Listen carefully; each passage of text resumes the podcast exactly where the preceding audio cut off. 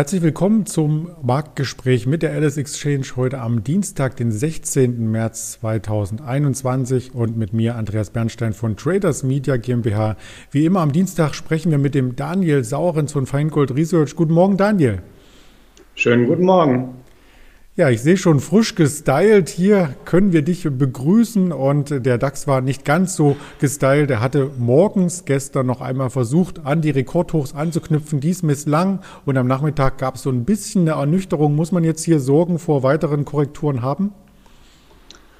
Auch Sorgen würde ich das nicht nennen. Im Gegenteil, nach dem äh, Run, den wir letzte Woche hatten, war eine Konsolidierung, ein kleiner Rücklauf mehr als nötig und auch logisch. Wir, wir werten das bei uns im Börsendienst ja immer aus und äh, wenn man auf die letzten zwölf Monate guckt, wenn der DAX äh, Sprünge gemacht hat von 600, 700 Punkten in einem Stück, das gab es gar nicht mal allzu oft, dann war spätestens so bei 700 Punkten immer Schluss und dann gab es entweder eine Seitwärtskonsolidierung oder mal einen kleinen Rücklauf. Insofern alles ganz normal. Im großen Chartbild sieht das Ganze auch nicht weiter ähm, brisant aus. Also da ist es immer noch eine kleine Konsolidierung, wenn man so will. Auch das haben wir hier aufgezeigt. Ähm, wichtig dürfte nun sein, ob die ehemaligen Rekordhochs um 14.200 rum auch der Konsolidierung standhalten, oder?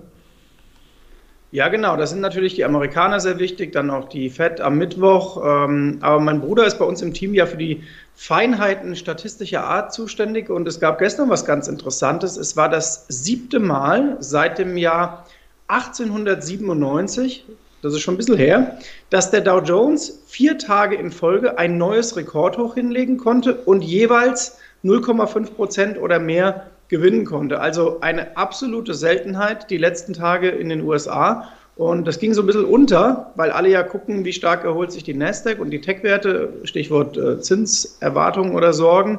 Und äh, hierzulande gucken noch viele auf den DAX, aber auch der Dow und äh, der S&P waren nicht ganz unspannend. Das hat natürlich dein Bruder nicht aus eigener Erfahrung hier mitgebracht, sondern aus einer Statistik.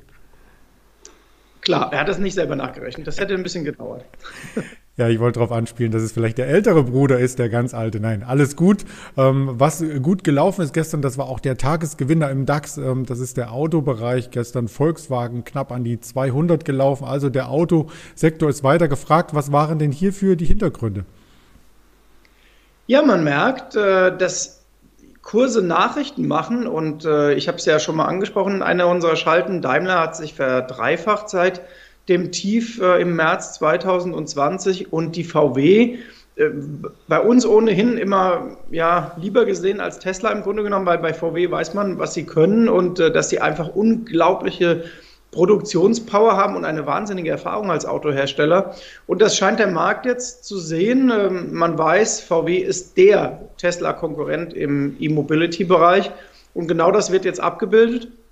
Was bei VW natürlich noch hinzukommt, ist im momentan, dass wir unglaubliche ähm, äh, Gap, äh, nicht Gaps, sondern Spreads sehen zwischen den VW-Vorzugsaktien und den VW-Stammaktien. Also da auch unbedingt mal alle drauf gucken. Das ist eine sehr interessante Begebenheit und äh, da spielt ja noch die Porsche-Aktie äh, mit rein. Also rundrum bei äh, VW und dem ganzen äh, Konglomerat interessante Bewegungen die VW-Stammaktien. Wir haben sie hier im Blick, also bitte nicht verwirren lassen. Die eine Aktie steht bei knapp unter 200, wie ich vorhin sagte, die auch im DAX notiert ist und die anderen stehen bei 248. Die unterscheiden sich grob gesagt durch die Stimmrechte, oder? So sieht's aus, genau. Und äh, bei Volkswagen ist das natürlich alles immer sehr speziell auch. Äh, da sind ja so viele Interessensgruppen beteiligt und so viele Verknüpfungen, auch äh, ja, aufgrund dessen, wie Volkswagen entstanden ist, auch in seiner, seiner Konzernstruktur. Und äh, ja, eine interessante äh, Geschichte zwischen Stämmen und Vorzügen jetzt. Wir kennen ja bei VW, dass da sehr viel möglich ist. Die Älteren unter uns erinnern sich ja, als die Aktie mal bei 1000 war und den DAX äh, in den Wahnsinn getrieben hat oder die Investoren, Stichwort Short Squeeze und das, was Wendelin Wiedeking damals probierte. Ja, und auch als Trader erinnert man sich natürlich noch daran, man konnte nämlich äh, die Aktienbestände nur noch verkaufen, man konnte nicht short gehen, keine neuen aufstocken und so weiter. Da war richtig was los, ganz salopp formuliert und richtig was los ist auch im Hintergrund bei Volkswagen. Da gab es nämlich News zu Batteriefabriken. Hast du dazu auch noch die Meldung dazu?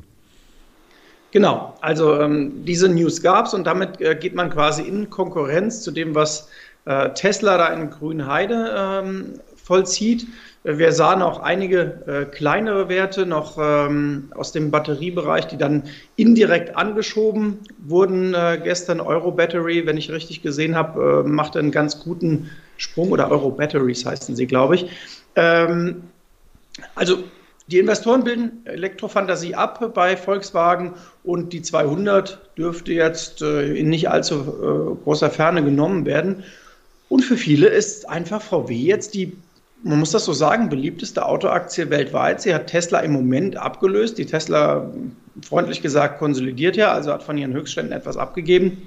Aber vor allen Dingen ist ja, wenn man guckt, was äh, VW an Output liefert und was VW auch schon bewiesen hat in der Vergangenheit, äh, ja, die Solidität von Volkswagen deutlich größer als die von Tesla. Mit anderen Worten, Tesla lebt ja so aus meiner Sicht immer noch von sehr großen Versprechungen und muss das ja alles noch beweisen, was sie da so zeigen wollen. Wer die genauen äh, Daten und Zahlen äh, zu der VW-Meldung von gestern zu den Batteriefabriken nachvollziehen möchte, ist eingeladen, auf YouTube das gestrige Mittagsvideo noch einmal Revue passieren zu lassen, denn da wurde das ausführlich dargestellt. Wir möchten ausführlich auf einen weiteren Trend neben der Elektromobilität schauen, und zwar auf das Shopping zu Hause. Da war Zalando einer der Vertreter, der stark im Lockdown profitierte und der hat sich auf die Konsolidierung hin nun auch wieder ein Stück weit erholen können. Ja, Zalando ist bei uns äh, seit Beginn ein äh, Teil unseres Markenwertportfolios, das wir führen. Und äh, wir hatten da zwischenzeitlich mal Teilgewinne kassiert, würden die Position bei Schwäche eher immer wieder aufstocken, aus dem Grund, dass wir finden, dass Zalando nicht nur ein Corona-Profiteur ist. Das sind sie natürlich ohne Zweifel, aber wir sehen das eher so bei Amazon. Also eine ohnehin sehr starke Marke hat nochmal zusätzlichen Rückenwind bekommen. Und ich bin überzeugt davon, dass Zalando sich auch in der Welt nach Corona sehr stark bewähren wird. Da gibt es ja jetzt auch quasi schon unterschiedliche Kooperationsmöglichkeiten mit großen äh, Modemarken. Und ähm, es gibt die Kategorie der, ja, ich sag mal, Westwings, Home 24, die erstmal zeigen müssen, ob da mehr ist als nur Corona-Sondereffekt. Äh, und dann gibt es eben die Kategorie, die ich eben angesprochen hatte, und die, in die gehört ganz klar für uns Zalando mit rein. Insofern überraschen mich die guten Zahlen nicht und ich gehe davon aus, dass das in den nächsten Jahren noch deutlich besser wird. Und da gibt es im Grunde dann zwei Möglichkeiten. Entweder die Zalando wächst weiter oder aber es kommt irgendwann mal jemand und sagt, ich hätte die gerne und ähm, gibt mal ein Kaufangebot ab. Darf man ja auch nicht ganz vergessen, ist auch eine Möglichkeit. Ja, das ist auch eine Möglichkeit. Zalando erweitert sich ja auch von einem reinen Modehändler in einen Boutiquenhändler. Also da können von ganz normalen Einzelhandelsstores auch Anbindungen getroffen werden und dann die Produkte über Zalando quasi über den Vermittler an das Publikum weitergegeben werden, an die Kunden. Das hat Charme und Charme hat natürlich auch das Thema, dass man wieder verreisen darf. Und für Mallorca wurde die Risikowarnung zurückgenommen und davon profitiert vor allem die TUI. Ja, sie hat noch ein bisschen davon profitiert, genau. Natürlich ist bei den äh, Reise- und Touristikaktien der größte Schub schon gekommen, als äh, der äh, Impfstoff da war. Das, da erinnern wir uns, das war ja im November. Ähm, wir hatten gesagt, äh, man darf nicht erwarten, dass man die Reiseaktien äh, dann zu den Tiefskursen noch bekommt, wenn sich die Lage bessert, sondern Börse guckt nach vorne.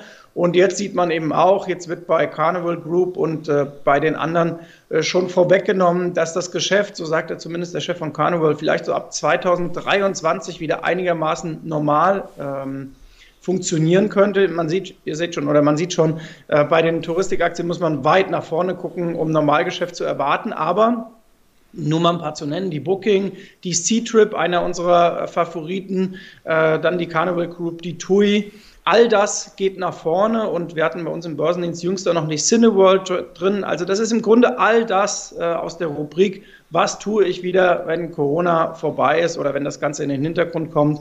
Und klar, das wird jetzt in die Kurse reingepreist. Und deswegen ist die Carnival Group auch schon mal ein Stück weit mehr ausgebrochen als die TUI. Man darf erstmal schauen, wie weit das nach dem Lockdown sich fortsetzen kann und wann vor allem auch die Kreuzfahrtschiffe richtig loslegen. Denn dazu gab es ja auch noch kein genaues Datum.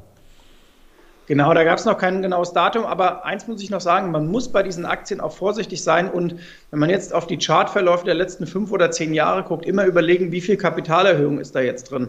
Denn die TUI hat sich ja durchaus auch mit frischem Geld ausgestattet und äh, deswegen immer auch genau überlegen, was ist der Börsenwert und ähm, ja, wie viel Staatsgeld ist möglicherweise drin. Wir erinnern uns ja, dass es das früher mal nach der Finanzkrise gab in Richtung Commerzbank und die kam dann nie wieder kursseitig so richtig auf die Beine. Allerdings auch performanceseitig der Bank war das nicht besonders dolle. Das ist nochmal ein Schwerpunktthema, vielleicht für eine der nächsten Sendungen. Erst einmal für den heutigen Handelstag. Ganz vielen Dank an dich, Daniel Saurens, und dir auch heute viel Erfolg. Sehr gerne, euch auch. Dankeschön. Und wer das Format noch einmal nachvollziehen möchte, der ist eingeladen, hier bei YouTube, Twitter, Facebook, Instagram oder als Hörvariante auf Spotify, Deezer und Apple Podcast Dienst zu tun. Insofern bleib erfolgreich am Ball, diesem Kanal der Alice Exchange treu und vor allem gesund. Hier Andreas Bernstein von Traders Media GmbH zusammen mit der Alice Exchange.